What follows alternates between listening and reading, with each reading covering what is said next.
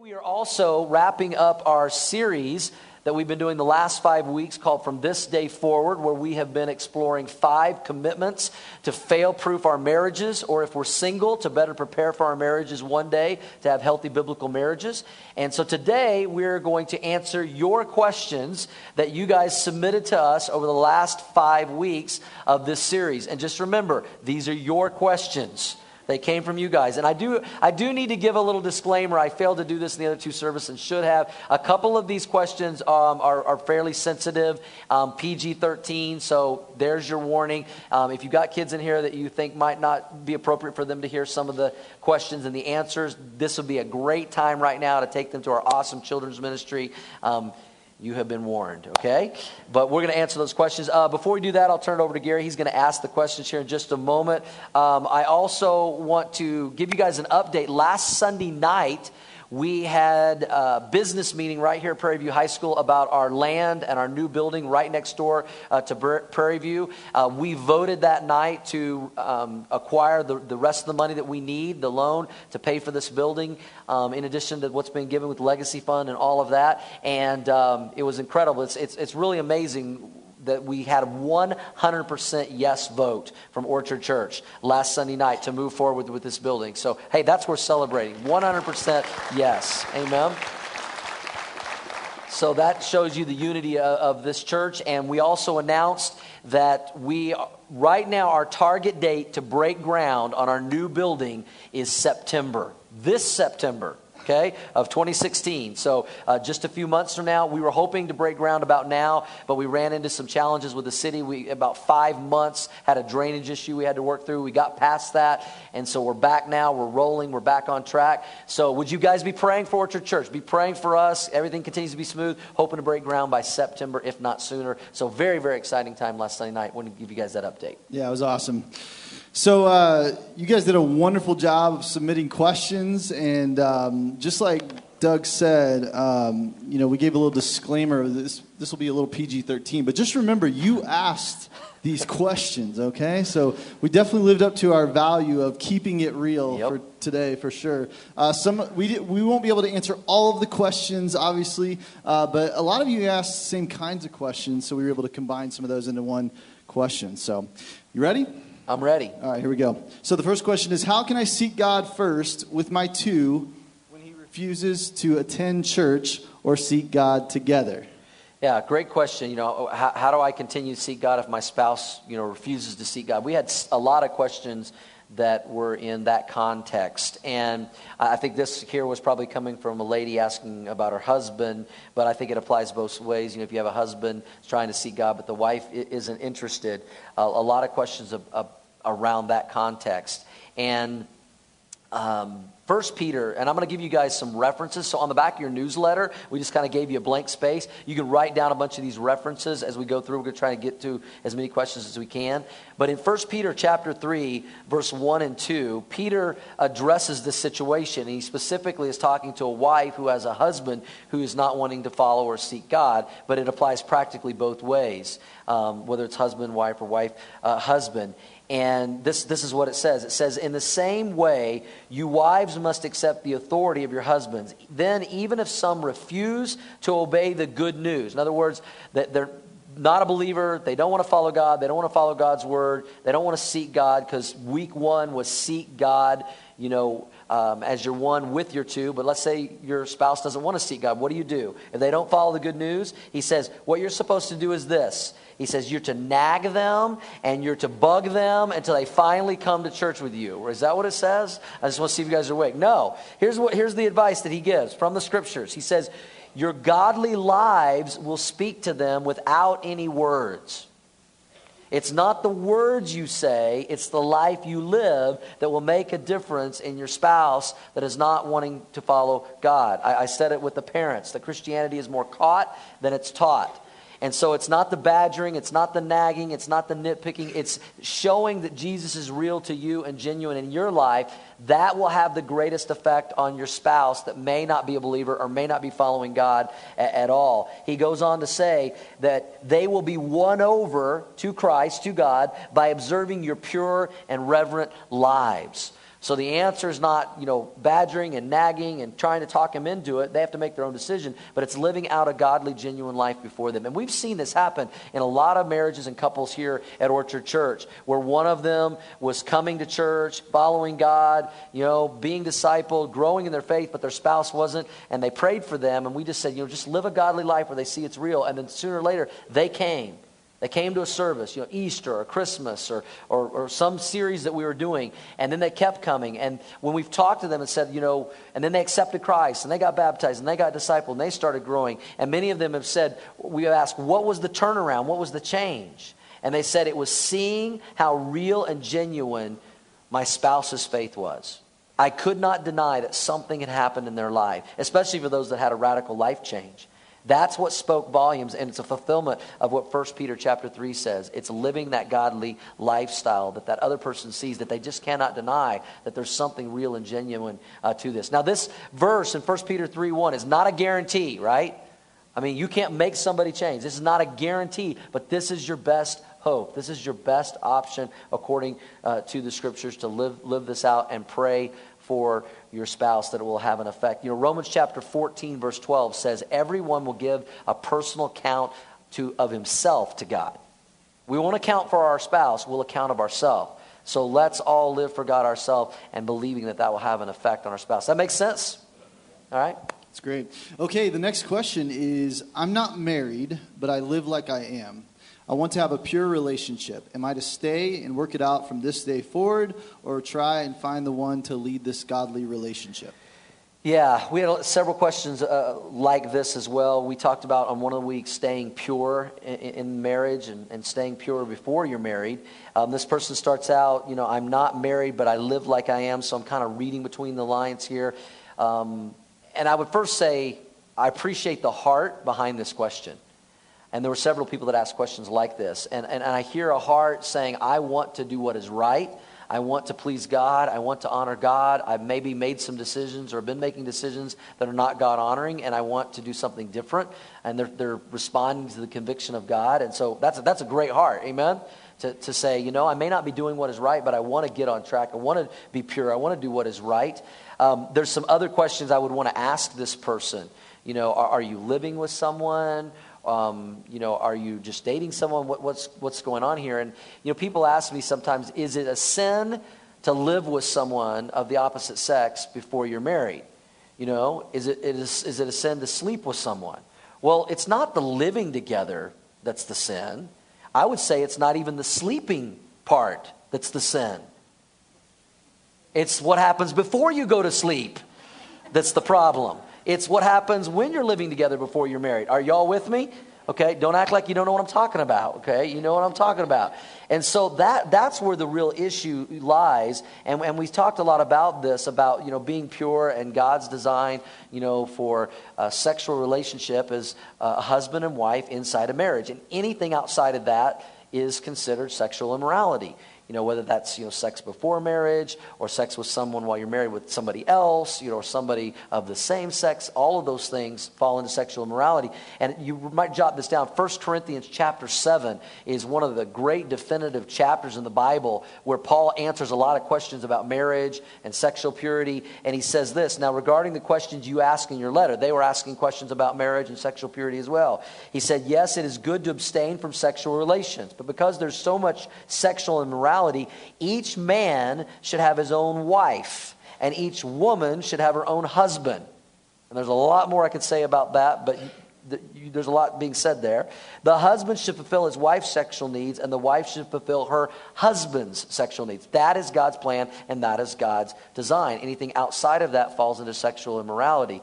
And so, um, you know, we said this in, in the series that for a husband and a wife, they are each other's only legitimate biblical means of sexual fulfillment the way God designed it. And so it's a very important part of marriage. So to this person, if they're, they're saying, I'm living like I'm married, but I'm not married, you know, and God is speaking to you, convicting your heart, uh, first thing I would say is if you believe that this person is someone that God wants you to marry and that God has ordained this and not just you, then get married. You know, make it right. Do, you know, do what is right. Get, get married. And sometimes people say, well, I'm going to live together, you know, try before I buy, you know, that kind of thing. And but yeah, I don't want to marry them, but I want to live with them. Well, why would you live with somebody you have no interest in marrying? You're just asking for difficulty. You're asking for, for, for challenges. And so, you know, we've had many couples, even through this series, three that I know of for, for sure. During this series, they came to us. They had been living together, some of them for a short amount of time, some of them for many, many years. And God spoke to their heart and convicted them and said, you know what? It's time that we just make this right. You know, we're acting like we're married, we're living like we're married, but we're not married. Let's get married. And one of those couples who have been together, I think, six plus years, had many children together. Last Monday night, I performed their wedding ceremony before CR. They got married. And they said, We're going to make it right. Isn't that awesome? It's awesome. And uh, two of the other couples are planning a wedding in the very near future very near future because they've told us, you know, we want to go ahead and have a ceremony, but we're going to live, we're, we're going to, we're still got to live together, but we're going to be in separate beds and separate rooms. And we're, we, are we are making a vow before God and you guys, we're going to be celibate until the service. That's why it's in the very near future, which is a good idea, you know.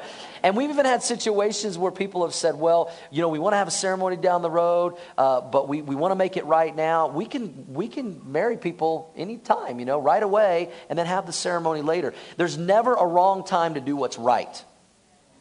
You know, and if God is speaking in your heart and you know what is right, then just make it right. So just, just do what, what God would have you to do. I mean, if it's like 11.30 at night, they can come to your house, right? I'll send them to your house. Okay, all right. You stay up later. Well, you know, I've been in ministry several years, and I've, you know, this is we've we've seen this as a common thing, uh, even with my generation and the generation after that, the millennials. There's a, a lot of living together instead of getting married. Uh, basically, because they're a lot of them are afraid of, of marriage. They've seen a lot of divorce happen in the previous generations, those kind of things. And uh, one of the things I've heard from uh, the younger generation is they don't even believe in marriage, but God believes in marriage. And if we trust him and we trust his word, then we're, we're going to follow him and, and do what he says. So, good stuff. All right, um, the next question is, says this What advice do you have to men or husbands to put their wife before their mother? Do we really want to answer this on Mother's Day? It is Mother's Day. Mother's Day. Oh man. What, okay, so we'll we'll do this. Okay, we'll do it. So um, they, they, gave it to us. And then he go, it goes on to say, especially with mothers who don't understand leave and cleave. I hope this mom is not in this service, but uh, you know, it's a great question. Um, and a lot of people don't understand that biblically, marriage involves two very important elements leaving and cleaving. Leaving and cleaving, and you can't cleave until you first fully leave father and mother. Uh, Jesus said it this way in Matthew chapter 19, verse 4 and 5. He says, The scriptures record from the beginning, God made them male and female. And he said, This explains why a man leaves his father and mother. Everybody say, leaves. And cleaves to his wife. Everybody say, cleaves. Okay, you got to leave one family to cleave to another family. And anytime you see uh, practically there's not a leaving, there's, there can't be the biblical kind of cleaving that the Bible is really talking about to make God number one and spouse number two. And that's why they're asking this question because it, it poses all kinds of difficulties and challenges and, and problems. And so, you know, biblically, maybe you've never heard that, but, you know, you're still to honor your father and mother. But when you, if you're not ready to make your spouse number two right behind God, then you're not ready to be married because that is what the Bible teaches that you are leaving one family, you're being joined to another family, and that family is your primary number one responsibility now. Is, is that family, your wife, your husband. And you say, well, you know, okay, maybe mother in law's getting involved or father in law's getting involved. You know, how do I deal with that? Well, this, this happens all the time on Dr. Phil. And he always says this, and it's, it's a really great suggestion. He says, you know, you deal with your people. Think about it. You deal with your people. So if it's the husband's mom that's the issue, let the husband deal with his mom. You don't try to fix mother-in-law. That doesn't go well, okay? And vice versa. You know, don't try to fix, you know, her dad. Have her deal with her dad. But it's a biblical thing to, to leave and to cleave. Definitely is. It's good. Okay, uh, happy Mother's Day. Sorry, moms. Yeah, um, Sorry, moms. um, but uh, so here, the next one is for our single people. Okay. okay. All right. Um, single people. We got single people. Let's see it. Where's the single people? Raise your hand, nice and high. Single people, nice and high. Keep them up. Keep them up. Look around. Scan the room. I'm doing this for you one more time.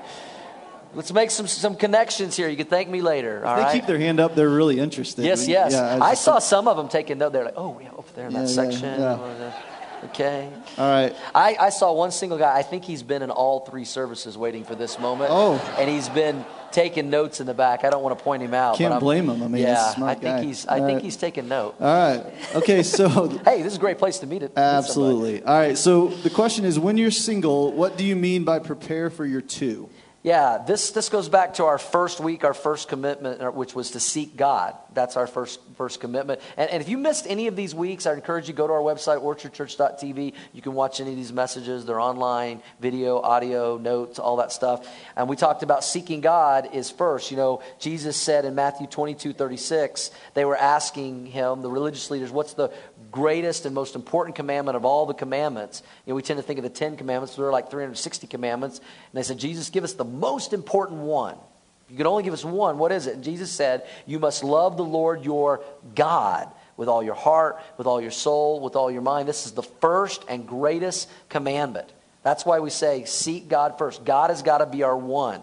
Whether you're married, whether you're single, you're a teenager, you're mom or dad, God is supposed to be number one. Amen? And then our spouse, once we get married, is to be two. And then kids would be after that, would be three in, in our family. And so God is to be our one, and then our spouse is to be our two. So we said when you're married, you're to seek your one, God, with your two. The two seeking one together to, to, to God. If you're single, you are to seek God, your one, while you're preparing and waiting for your two. Um, Jesus also said in Matthew 6:33, "Seek first the kingdom of God and His righteousness, and then all these things will be added unto you." So God's God's to be our one, and then our spouse to be our two. That's good. Good stuff. All right. Um, the next question is a, a hot topic and it, a very culturally relevant question to ask today. Um, what if you are born transgender, born in a body that you truly know you do not belong? Yeah, this was a good question. Very uh, relevant, timely question in our culture and some of the things that are going on. Um, you know, one of our values here at Orchard Church, probably our most important value, is what does the Bible say? You know, not what does culture say, not what is politically correct. And I, I'm, I'm going to tell you what the Bible says. I'm going to tell you what my interpretation of the scripture in relation to this question is. You've got to make your own decision, but I have a responsibility to tell you what I see the Bible says about subjects like this. Fair enough? That's what you would expect. So that's what I'll tell you. And I, I, would say, first of all, and then I'll back it up with Scripture, my view on this, asking the question what if I'm born transgender, born in a body that I truly don't be- think belongs to me? I, I think we've got to be really careful with th- this thought and this question because I don't personally, this is me, believe that people are born transgender. Transgender means I'm changing and transitioning my gender that was given to me by my Creator. That means I'm going to change what God gave me. And we have to be very careful with this because what we're saying is God made a mistake. God messed up. He didn't know I was really supposed to be this, and God made me this. And I personally believe in a God that doesn't make mistakes. He doesn't mess up. He doesn't make mistakes. He's perfect. And the, the, psalmist talked about this, and you might want to write this down very timely today. Psalm 139, verse 13 and 14. The psalmist said this to God You made all my delicate inner parts of my body, and you knit me together in my mother's womb. God made us in our mother's womb. Thank you for making me so wonderfully complex. Your workmanship is marvelous, and ho- how well I know it. That sounds like somebody who's praising God that doesn't make mistakes. You made me the way you wanted me to be. So for us to say, I'm going to change the way our Creator made us, I think is starting to, to say, we know better than God what we're really supposed to be. And we got to be really, really careful with this. And, you know, I would also say, you know, I'm going to, nobody really asked this question this way, but I want to touch on this subject. You know, people say, well, what about people that are born gay? They're born homosexual. And that's a little bit different than this question, but, but follow my, my line of thinking here with the scriptures. Because there used to be a time that I said, ah, people aren't born gay. But the last time I checked the Bible, we are all born with a sin nature. We're all born sinners. I know I was. Bible says, for all of us have sinned. Romans 3.23, we've all sinned and come short of the glory of God. Romans 3.10, there's none of us that are righteous, no, not one. That we, we have, the Bible says that as one man sinned, Adam entered the world, that sin and death was passed upon all of us. So we were all, can we all agree we were born with a sin nature? And that sin nature pulls us in different directions. Paul, the Apostle Paul talked about this and he said there's certain sins that trip some people up more than other people. That, sin that easily besets us, that causes us to stumble. For some people, their sin nature causes them to lie.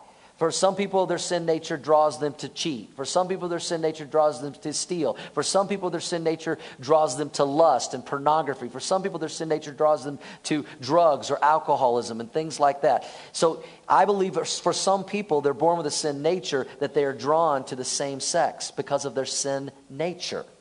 And I know that's not politically correct, but I believe it's biblically correct. I'm just telling you where I stand on this.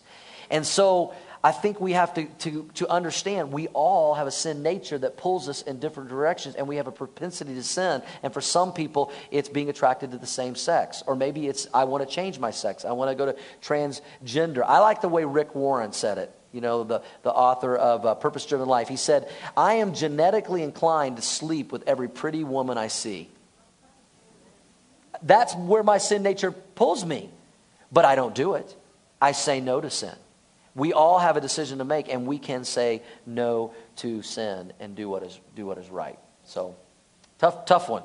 That's tough good. one. And I know your heart is that's not a political statement no. either. That's a just, no. Uh, I'm just asking statement. what does the Bible say. Yep. Yeah, yep. absolutely. Yep. Cool. Well, that was heavy. that was yep. a tough one. So we'll, we'll go a little lighter on this next question oh, for okay. you. Um, the next question is Is masturbation a sin even without porn or lustful thoughts? This is the lighter question?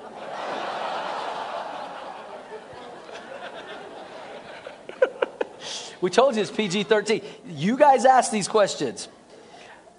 Well, first of all, Gary, I've answered five questions and done a lot of talking, so I think maybe, you know, you should answer a question. Why?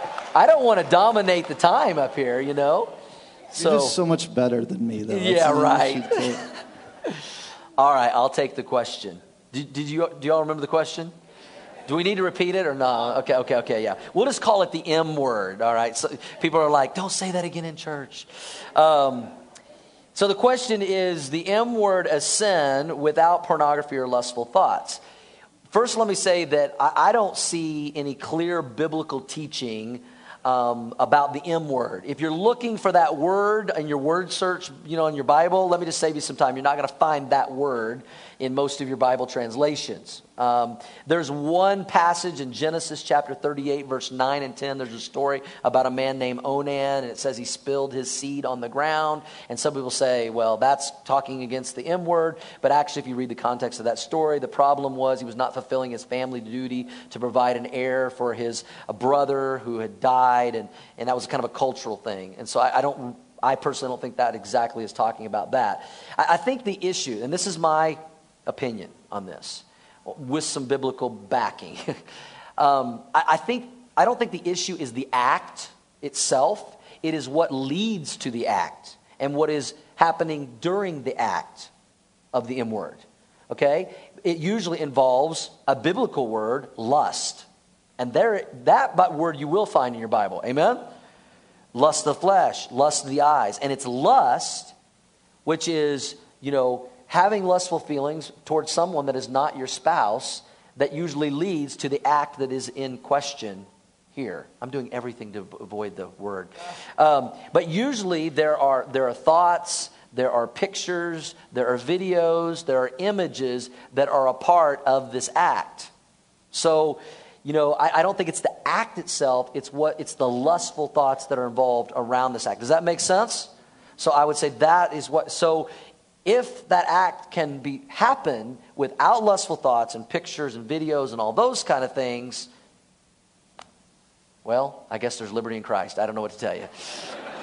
but 99% of the time, it does involve lust and that, that's the problem. You know dr dobson focus on the family talks about this subject and he addresses it especially with adolescent kids because some parents you know find this happen with their kids and they kind of freak out and all that and he, and he said he actually you know and he knows a lot more about this than i do he's a psychologist and you know doctor he says he feels it's kind of a normal part of the adolescent process as long as it doesn't involve you know pornography and videos and things like that. So you guys can check out Focus on the Family. Moving on. That's good. Moving on.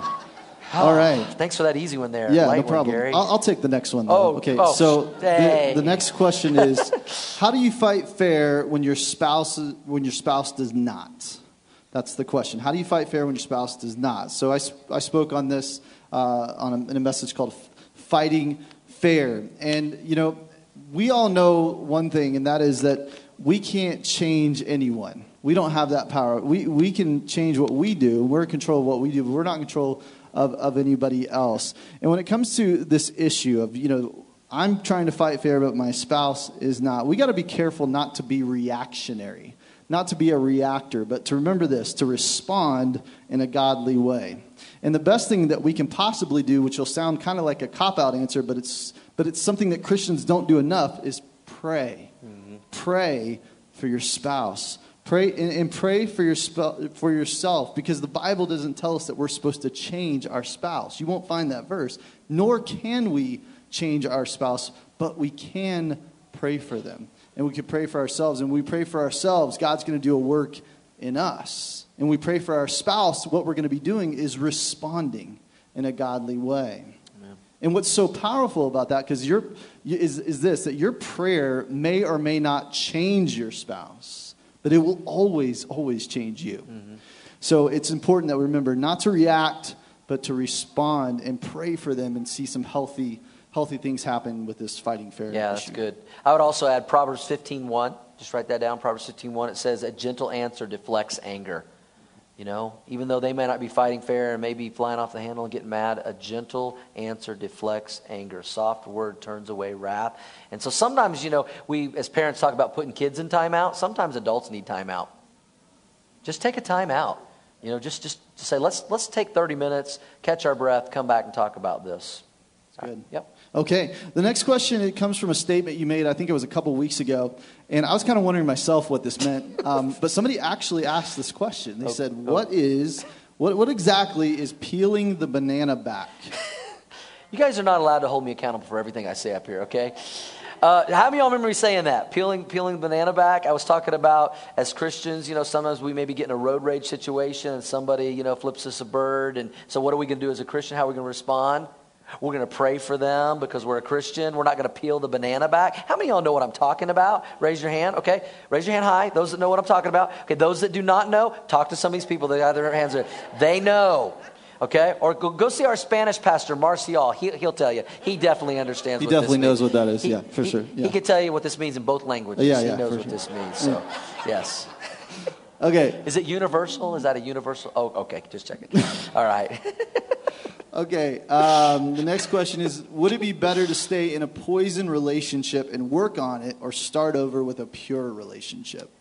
Yeah, great question. I, I mean, I, I wish I could ask this person this question Are you married or not? If you're in a married relationship and it's a poisonous relationship, then, you know, we talked about the last week and throughout the series never give up, never give up. Do everything you can to stay married, work it out, get counseling, go get help, you know, work through it. If you're not married and it's a poisonous relationship, then I would say, um, I would probably try to get out of that relationship and ask God to lead you to your two and the one that He has for you. And always taking into to account, we say this all the time, and I think some people think pastors are just making this up, but it's in the scriptures. We taught our kids growing up that um, the Bible teaches that Christians should date Christians. Christians should get engaged to Christians. Christians should marry Christians. And you say, where's that? 2 Corinthians chapter 6, verse 14 says, Do not be unequally yoked together with unbelievers. And marriage is certainly two becoming one, yoking together uh, into one. And so, um, you know, when you're dating, um, when you're, you know, thinking about that person to marry, you know, you should be trying to find a Christian and be, and don't do the missionary dating thing. Well, they're not a Christian, but I'm going to lead them to Christ. And that, sometimes works, but most of the time does not. We call that missionary dating. Okay, some of y'all get that. But now, if you're already married and your and your spouse is not a believer, Paul addresses this. He don't get divorced. You lead a, lead a godly life and maybe lead them to Christ if you're married. But if you're not married, you know, be looking to marry someone uh, that is a, is a believer. Amen. All right. Cool. All right, we got one last question. Cool. Um, the question is Is it wrong to not share your past darkness with your spouse? Yeah, um, great question. You know, is it wrong to not share your past darkness? Um, I think that this is a question that needs a lot of wisdom. And James says, if anybody lacks wisdom, let him ask God, and he'll give you a liberal dose of wisdom. Um, I, will tell you what happened in my own personal life um, with Shelly that I hope will speak to some of you guys. Um, Shelly and I were both raised in a Christian home. Um, she was very, you know, dedicated to God. Never had a time in her life where she, you know, went the wrong direction or sowed her wild oats. She was, you know, very, you know, God honoring um, woman, and um, stayed pure in every way. I wish I could tell you that was true in my life. I was raised in a Christian home, but when I got 16, I got a job, I got a girlfriend, I got out of church. I, I, I ran from God for about six years and did things that I look back that I wish I would have never done and I regret to this day. And so when Shelly and I met, you know, I had a little bit of a dark past. She did not. And I didn't feel like it was fair and honest for me to just marry her and act like I had everything together and I'd never made any mistakes. And, and so I said, There's some things I want you to know about me before we even get engaged and we get, get married. And I remember this, it was a Sunday afternoon. We took a walk in our neighborhood, and I just shared. Now, I didn't go into every dark detail and all that. I think you got to use some wisdom there. But enough to be honest with her. And it really, I believe, built trust in our relationship to this day. It built a foundation of trust. And every relationship has got to have a foundation of trust. You know, a marriage is, is built on trust. And it, it's earned over many years. It's broken in a moment. And so it was an opportunity to build some trust and, and be open and honest. And it was very freeing for me, too, that I didn't have to, like, you know, wonder someday is she going to find out something about me in my past that she didn't know about. And so it was very freeing. And, um, you know, the Bible says this in James 5 16 confess your sins to each other and pray for each other. We can't forgive each other, but we can pray for each other. Amen? Pray for each other so that you may be healed. There's just something very healing and freeing about revealing your feelings. You know, I, I, say it often that the beginning of healing is revealing your feelings. Revealing your feelings is the beginning of healing. And so I think there can be a lot of healing and openness and trust going into marriage and going into a relationship. But you got to be careful you don't give every detail. Although I don't think that's necessary. And you just got to ask God for a lot, lot of wisdom. But it can build a, a lot of trust. That makes sense? So I know it was helpful in our, our marriage, in our life. Yeah. All right, I think, I think we're out of time.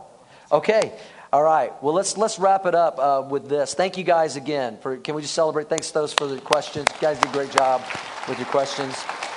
Um, thank you for those questions. And as we wrap this up, you know, with this question about darkness in our past, you know, no matter what your past is like, no matter what it, how dark it may be, um, aren't you thankful for a God that called us out of darkness and into his marvelous light? And that we have a God of second chances, and we have a God of forgiveness, and we have a God that forgives our sins, our past, present, and future. And whenever we feel shame, we feel guilt and remorse, I don't believe those things come from God. I believe those things come from our enemy, Satan. He's the accuser of the brethren. And there's no reason for any of us to walk out of here feeling guilt and shame and remorse. We can, we can be free today. And so maybe someone here is today, even in this service, like our other two previous services, that you've never just opened your life and your heart to the saving knowledge of Jesus. The reason he died on the cross for you is to bring you out of darkness and into his marvelous light, no matter what you've done, no matter what you've experienced. And it's the most freeing and healing and victorious thing you could ever experience. And so I just want to give maybe some of you an opportunity to make that decision today if you've never made that. So right now, could you just bow your heads with, in an attitude of prayer with heads bowed and eyes closed? And if you're here today and you've never received Jesus as your Lord and Savior, would you just pray this prayer with me? It's not a magic prayer, magic words, but if it comes from your heart, and you really mean it and believe it, you can invite Jesus into your life today and you can be forgiven for all your sins. No more regrets, no more remorse. And from this day forward, your life can be different. So if that's you today and you know who you are and God's speaking to you, would you pray this prayer with me and from your heart to God's? It goes like this Jesus, I believe in you. I believe you came to die for me, to pay for my sins. past, present, and future. Jesus, come into my life. I want to come out of darkness and into your light. I want to experience your grace, your mercy, your forgiveness. Thank you, Jesus, for loving me, dying for me, giving me a second chance. Thank you. Thank you. As we continue in an attitude of prayer with heads bowed and eyes closed, I don't want to embarrass anybody. I never want to do that. But I'd love the privilege and honor to pray for you. If you just prayed that prayer for the first time and you really meant it and it came from your heart, I want to just ask you in a moment just to, to raise your hand. Nobody's looking but me, just so I can pray for you that you grow in your walk and relationship with Jesus from this day forward. God bless you, sir. Thank you. Thank you for your honesty. Anyone else? Just put it up nice and high. God bless you, ma'am. Thank you. God bless you, sir. Thank you. Yes, a couple of family members there. God bless you. Yes. Thank you, young person. Anyone else? Yes, I prayed that prayer. Would you pray for me, Pastor Doug? I prayed that prayer. Yes, God bless you. Young people down here, thank you. Anyone else? Let me pray for you. Father, thank you for those putting their faith and trust in you today. We pray that they would grow in their relationship with you from this day forward. We rejoice and celebrate their decision. We thank you for the forgiveness that we find in your Son, Jesus Christ, the healing, the victory, the hope. Pray that we would go and sin no more. Lord, we thank you for this series from this day forward. We pray that we remember these five commitments. For those that are married, we build them into our, our lives and our marriages. For those who are single, that would help them to prepare for a godly marriage someday by living a godly life today as we all seek our one with our two or seek the one while we're preparing for the two that you'll bring into our life. Help us to be doers of your word, not just hearers only. We thank you for your goodness. And we pray all this in Jesus' name. Amen. Can we celebrate decisions for Jesus today? Amen. Amen. If you made a decision for Christ today, please let us know about it. If you raised your hand and said, I accepted Christ, we want to continue to pray for you. So on your connection card, just check that box that says you accepted Christ, rededicated your life day, Give us your contact information. We'll send you a little book in the mail and continue to pray for you. If you are a first time guest today here at Orchard Church, thanks so much for being our guest. Hopefully, you fill out that guest connection card in your newsletter. You can drop in the offering bucket when it goes by in just a moment as we receive our gifts. We're not interested in your money today, first time guest, but we're definitely interested in you. So let us know that you're here. We'll send you a thank you note, a free gift in the mail. If you are new to Orchard Church today or recently and I haven't met you personally, I would love to do so. I'll be hanging out in the courtyard by the tent, so come by and introduce yourselves. I've met many first time uh, guests today, so thanks for being here. Uh, we finished up this series. We've got a couple of weeks before we start our summer series, so we're going to have some kind of standalone uh, special messages the next couple of weeks. Uh, next Sunday, I'm going to be bringing a message called The DNA of Orchard. Um, I'm really going to be sharing my heart, where we've been the last 10 years, where we are, where we're headed, uh, some really exciting things God has done in our church, and just what makes us who we are as a church and why we love this church and this place so much. And so uh, you don't want to miss that. It's going to be great next Sunday, the, the DNA of Orchard. And so we're going to close checking out some other things uh, going on around here at Orchard Church. You don't want to miss this. We're also going to worship through our tithes and our offerings because we want to be a church that learns to give to God first because we definitely have a give first God. Amen. We want to learn to save second because that creates healthy margin in our lives. And then we want to learn to live on the rest and live lives that are content. So, right now, don't go anywhere. Check out what else is going on around here at Orchard Church as we worship through our gifts and have a happy Mother's Day.